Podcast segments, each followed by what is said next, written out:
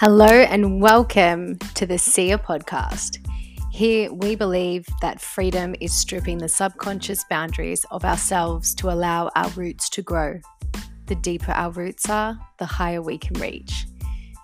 We explore a bunch of different topics around mind, body, and soul, all of which have the foundation to cultivate freedom into the ears of those that listen.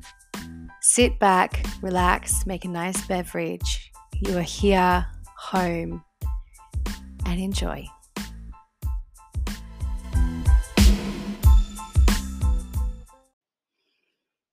Hello, beautiful people.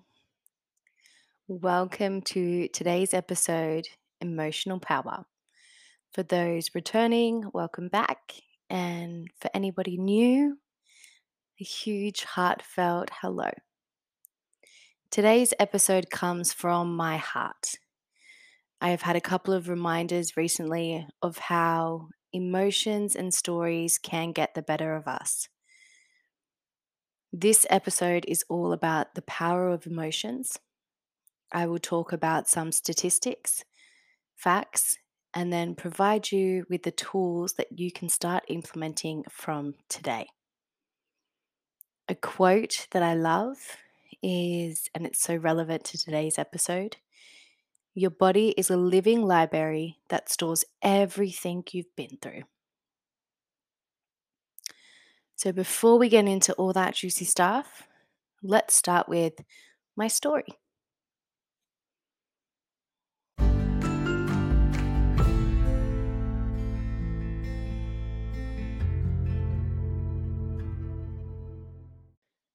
I had a non existent relationship with my biological father from the time I was 12 until I was about 19.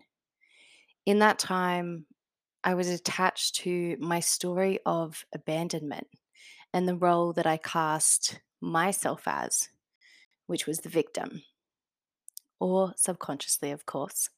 I could not forgive my father for letting us kids go and not making an effort to build a relationship nor for some of the things that I had experienced and witnessed when I was in his care. This story affected me for more than 10 years. I had this story that a relationship with a man was more like a business deal. And in order to keep one, I had to do more, be more, and earn my worth. I also placed this unrealistic expectation on my father when I finally met up to him when I was 19 the expectation that he would take this hurt away by mm-hmm. acting like X, Y, and Z. Or this expectation that he would decide to become this idea of a father that I had created and that I was counting on. And somehow, finally, when he did all of these things, he would give me back my self worth. For 10 years, I emotionally had this pent up anger and aggression that would usually appear as a reactive personality to others, or more commonly, in the form of self sabotaging myself. When something went wrong with men, or sometimes in general, I would have this emotional flooding. Now, emotional flooding is where you are flooded with images or emotions that are similar to the story that you are holding on to. So for me, it was similar to the story that I had held from my father. This emotional flooding takes over your logical brain, and you are either in a daydream type of state, definitely in your head, just snowballing these vivid stories, or you just see red besides acknowledging that stored emotions can actually make you sick, I was unaware that these stories were actually defining me as a person. These stories that I had created had replayed so much in my mind that they had ingrained in me as a belief.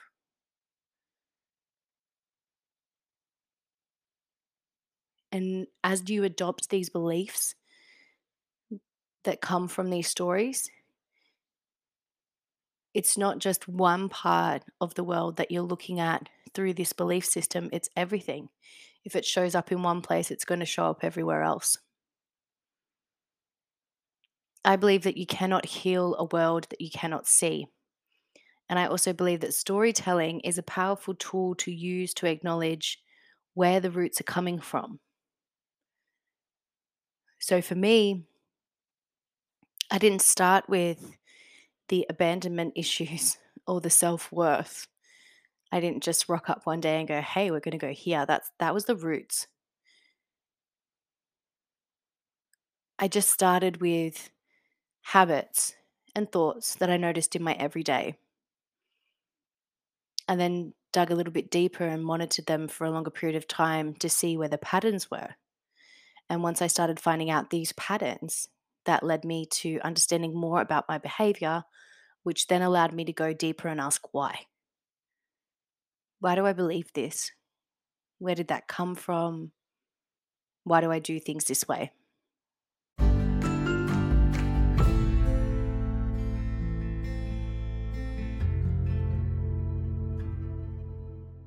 Jumping into statistics, the reason I think this is so important to speak about the power of our emotions is because of the physical implications that stored emotions can have. And I'm going to go through three examples with statistics attached.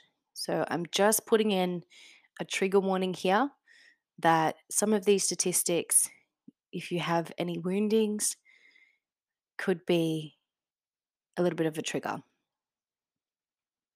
So the physical implications stored emotions can have uh, one, whether that be that you see red or lose control of your actions, that emotional flooding that I just spoke about, can relate to this statistic. In Australia in 2021, more than one in two recorded assaults were related to family and domestic violence. And almost two in five murders were related to domestic violence.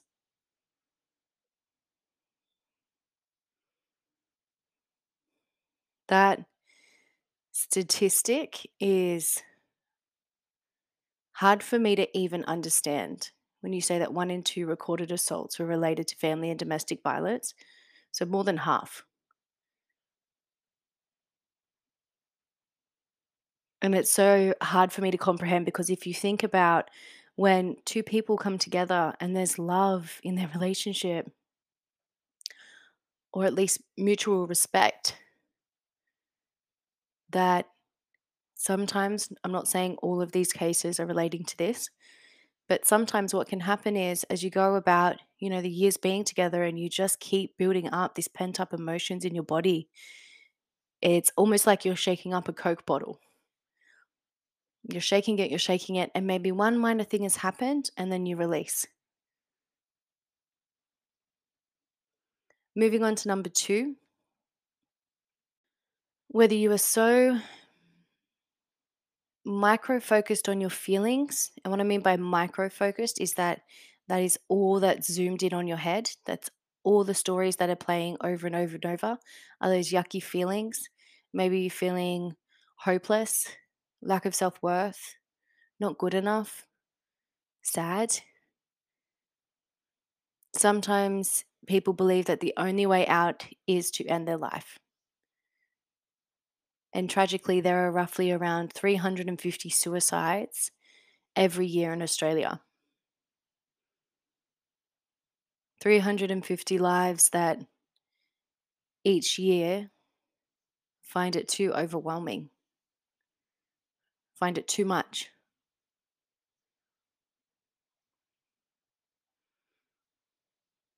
The third and final example with statistics is the way that trauma is passed down to the next generation. Science has proven that trauma is passed down in your genes from your ancestors, and this affects how your genes are expressed. I say this, um,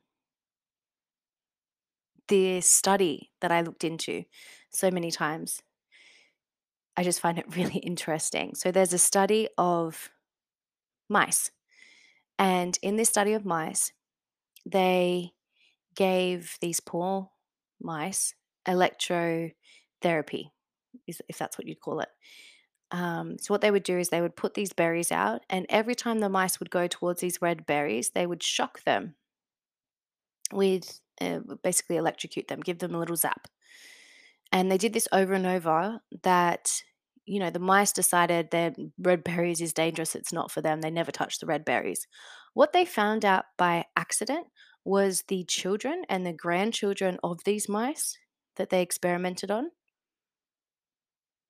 ended up having an unexplainable fear of red berries. They never did this process with them, they never took them through that journey.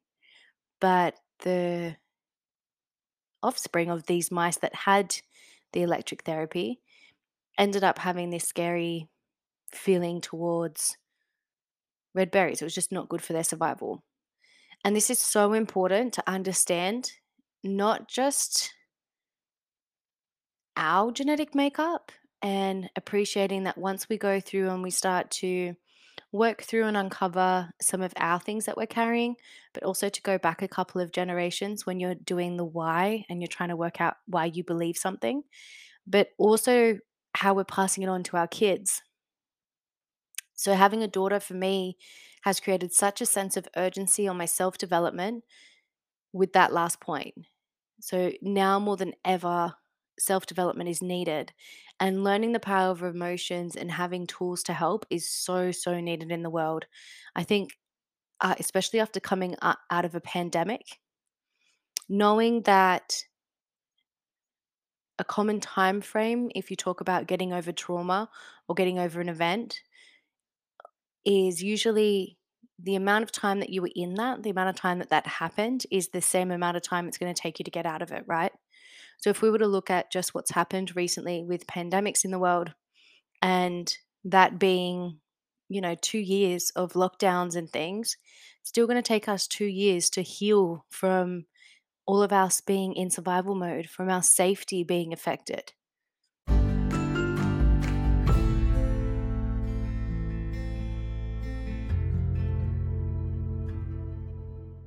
Moving on, I am now going to take you through some facts in order to see our world, to begin to implement changes. It's good to have a deeper understanding, a diff- deeper knowledge base, and that's what I intend to do with these three points. After that last section, I just want to take a collective deep breath in through our nose, out through our mouth. And again, in through our nose, out through our mouth. Beautiful. Releasing any of those emotions from the last points. So, I'm going to take you through three facts that can help with the awareness around how we work slash function. One is about your relevancy radar, right? Your relevancy radar. Basically, it is something that all of us humans have, whether you like it or not. We have it on the top of our head and it is always turned on. Your relevancy radar is always looking out for something to prove that your beliefs are true, whether it's ineffective or effective. So, whether it's working for you or against you, your relevancy radar is always turned on. So, for example, if you have a belief about yourself, so using an example about me, um, one of the beliefs that I've had is I'm overweight, I'm obese, and it's the first thing that somebody's going to notice about me. They're going to look at my clothes and they're going to think, oh my goodness, she shouldn't be wearing that. Or, you know, just making nasty judgments. With that being my belief, every time someone looks at me in the shops or in a public place, I am instantly going to say in my mind, see, they just did it. Oh my goodness, they're thinking about that. Oh my goodness, they're looking at my tummy and arms and legs. Whether they are or not, my radance, my relevancy radar is going to say, "Yep, that's right. Mm, that's what they were doing. It's just, you know, strengthening, ticking off your belief." Or if you were to look at the opposite, if I believed I look really good today and I am slaying this dress, I have my delicious curves, I look good, I feel good, I'm glowing, then when people would look at me, it would just be a thought of, yeah, thought so. They're appreciating, thank you, thank you. Do you get what I mean? So, understanding that your relevancy radar can help reshape how you see events or how you see the world or people's perspectives is going to really make you consider which thought are you believing? What do you want to believe? Do you want to believe that your relevancy radar is proving that you don't look good? Or do you want to believe that your relevancy radar is proving that you're amazing, you're a goddess, or a very macho man if there's men listeners? I don't know a man equivalent, but you get what I mean. That was number one. And number two is although your mind might stop thinking about something consciously, so remember you have your conscious and your subconscious thoughts. Your subconscious are the automatic pilot that you go into, and the conscious are things that you actively have to think about. So, although your mind might stop thinking about something consciously, your body will store the emotions of your thoughts. The way that we can confirm this is think of a school speech that you had to do. Think of how you felt physically, the way that your tummy was in knots, your hands were sweating. And then, even after the speech was over, or now thinking back on that moment, can you still feel the butterflies in your tummy? You can still acknowledge the feelings in your body. And even transferring that to an event that happened in your life, a significant event, maybe a person or a situation, you know, wasn't the best experience for you. And the emotions that you felt during that time, if you were to think about that event again now, would those emotions still show up in your body? So, this is where moving emotions out of our somatic body is so important once you have gone through or relived trauma. If you are repeating stories in your mind, or even if you have even felt big emotions in the day, emotions are literally energy in motion. So when you feel big emotions, the best idea is just to release them and let them run their course. So, for example, if you have you know, a very stressful day at work, let's say, and you come home. If you have a stressful day at home and you come home and all you're doing is sitting at the dinner table and eating and then moving to the couch to watch TV and then going to bed, your body has been sedentary that whole time. So, all that stored stress that you've had from your day is going to store into your body and build up for the next day. Or if we acknowledge that our emotions are just energy in motion, you can go through a release when you get home. Now, there's different ways to release your emotions. If you think of it like SEM, S E M, you know, cute little acron- acronym, if I can say it.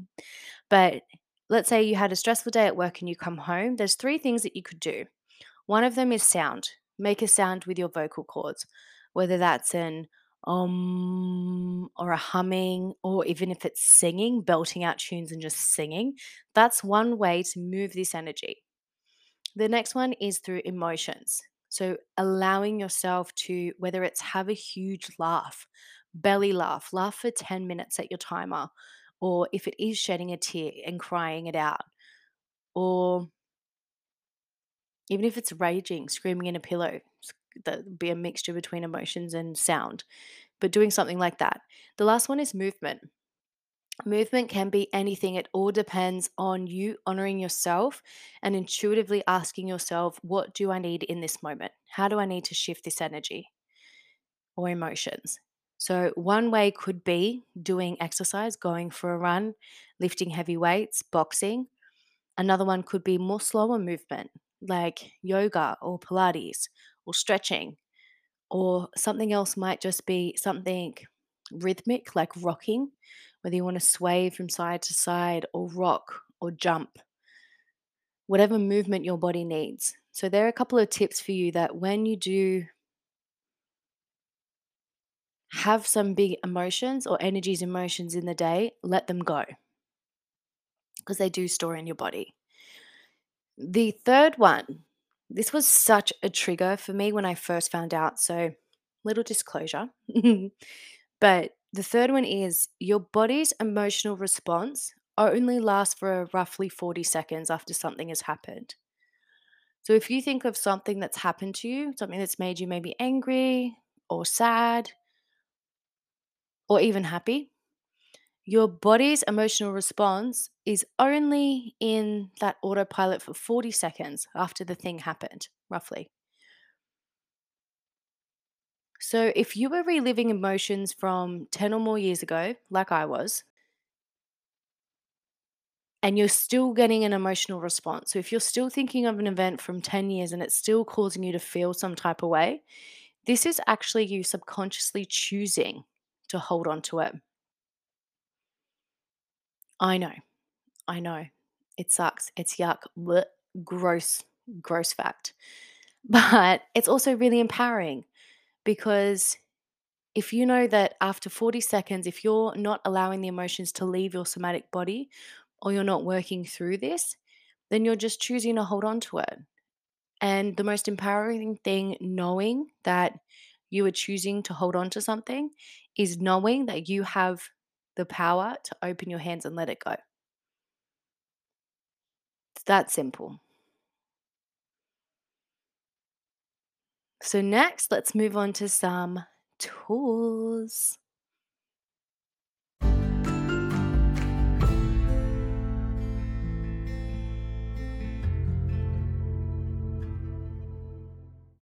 So, everything that I told you just before is leading to this moment to give you and impart some of my tools onto you. I would never want to stir up something in you if I could not pass on the tools to help you cultivate freedom from it. It's not my intention. Don't want to create bad juju in your body.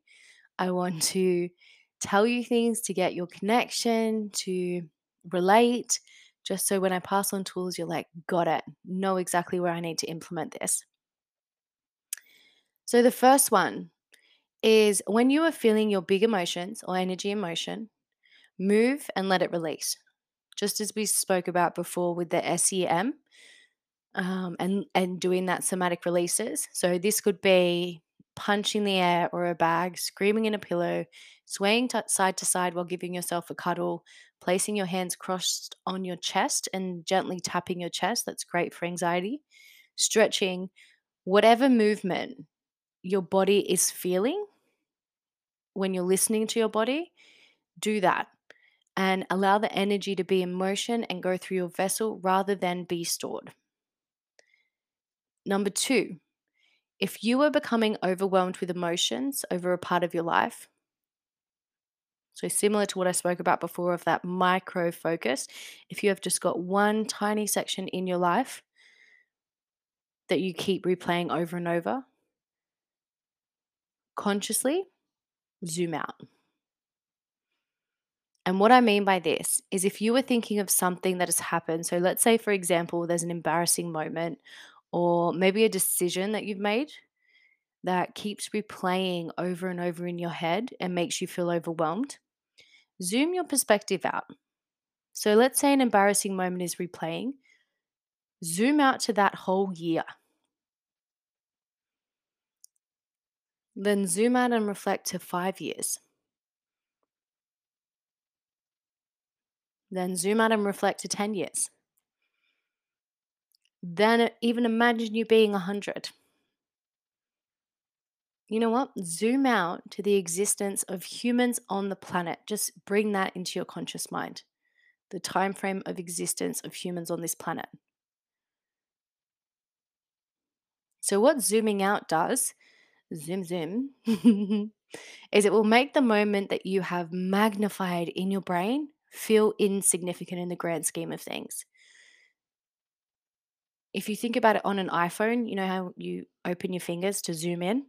The more that you're focusing on these stories, these micro levels of your life, Your brain is zooming in, zooming in, zooming and making it huge to fill up the screen, right? It's becoming so big that it's consuming your whole iPhone screen. If you just start to zoom out, zoom out, zoom out, zoom out till it becomes a speck, that's what we're doing with our brains. In the grand scheme of things, it's a speck. Does it lose its relevancy? Yes. Does it lose its impact? Yes. Can we move on from that story? Yes. The third one is to pivot your thoughts. So, as we discussed in the relevancy radar, consciously be aware of your thoughts and the stories your brain is telling you. Once you start to be consciously aware of what's running through your head, and you just do it as, as if you're watching TV, you're just observing, you can then see that if a thought is not serving you, you can pivot your thoughts to the exact opposite of what you were thinking.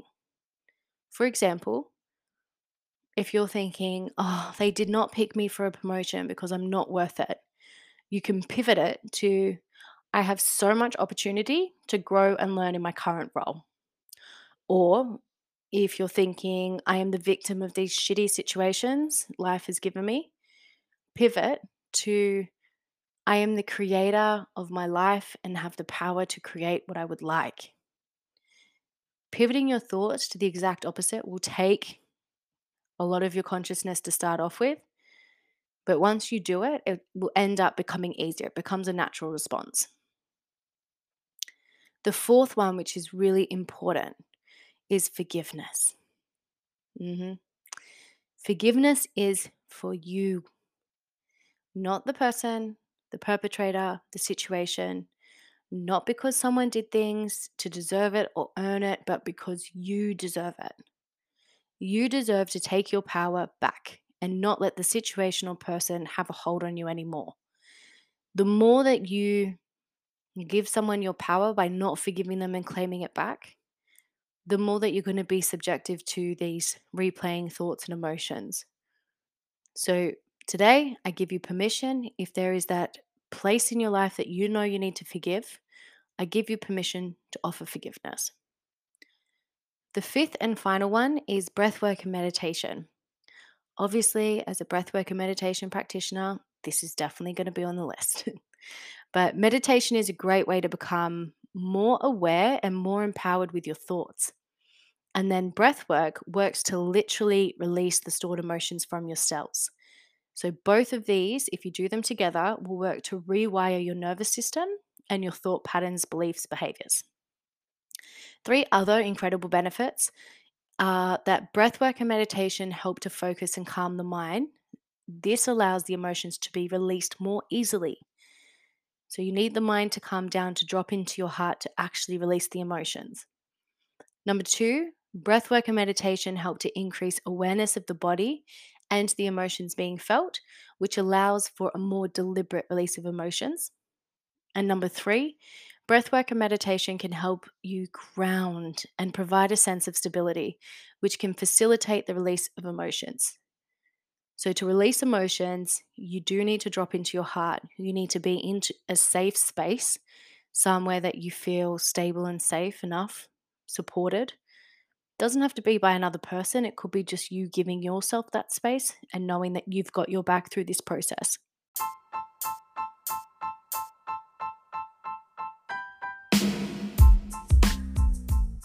And that brings us to the conclusion of today's podcast. If you are wanting more guidance on releasing emotions through breathwork and meditation, I would love if you joined into my course Restoration. Restoration is a guided program that firstly takes you through seven days of breathwork and meditation, kind of like a retreat from your own room, and then leaves you with the tools for you to continue on with that journey. I will also have guided breathwork meditations on this app that will be available through a monthly subscription. Just remember, guys, if you feel overwhelmed, always reach out. It is not weak to speak, and there are so many people around you that love and support you and want you to be okay. I'm Estelle. This is the Sia podcast, and we'll see you next time.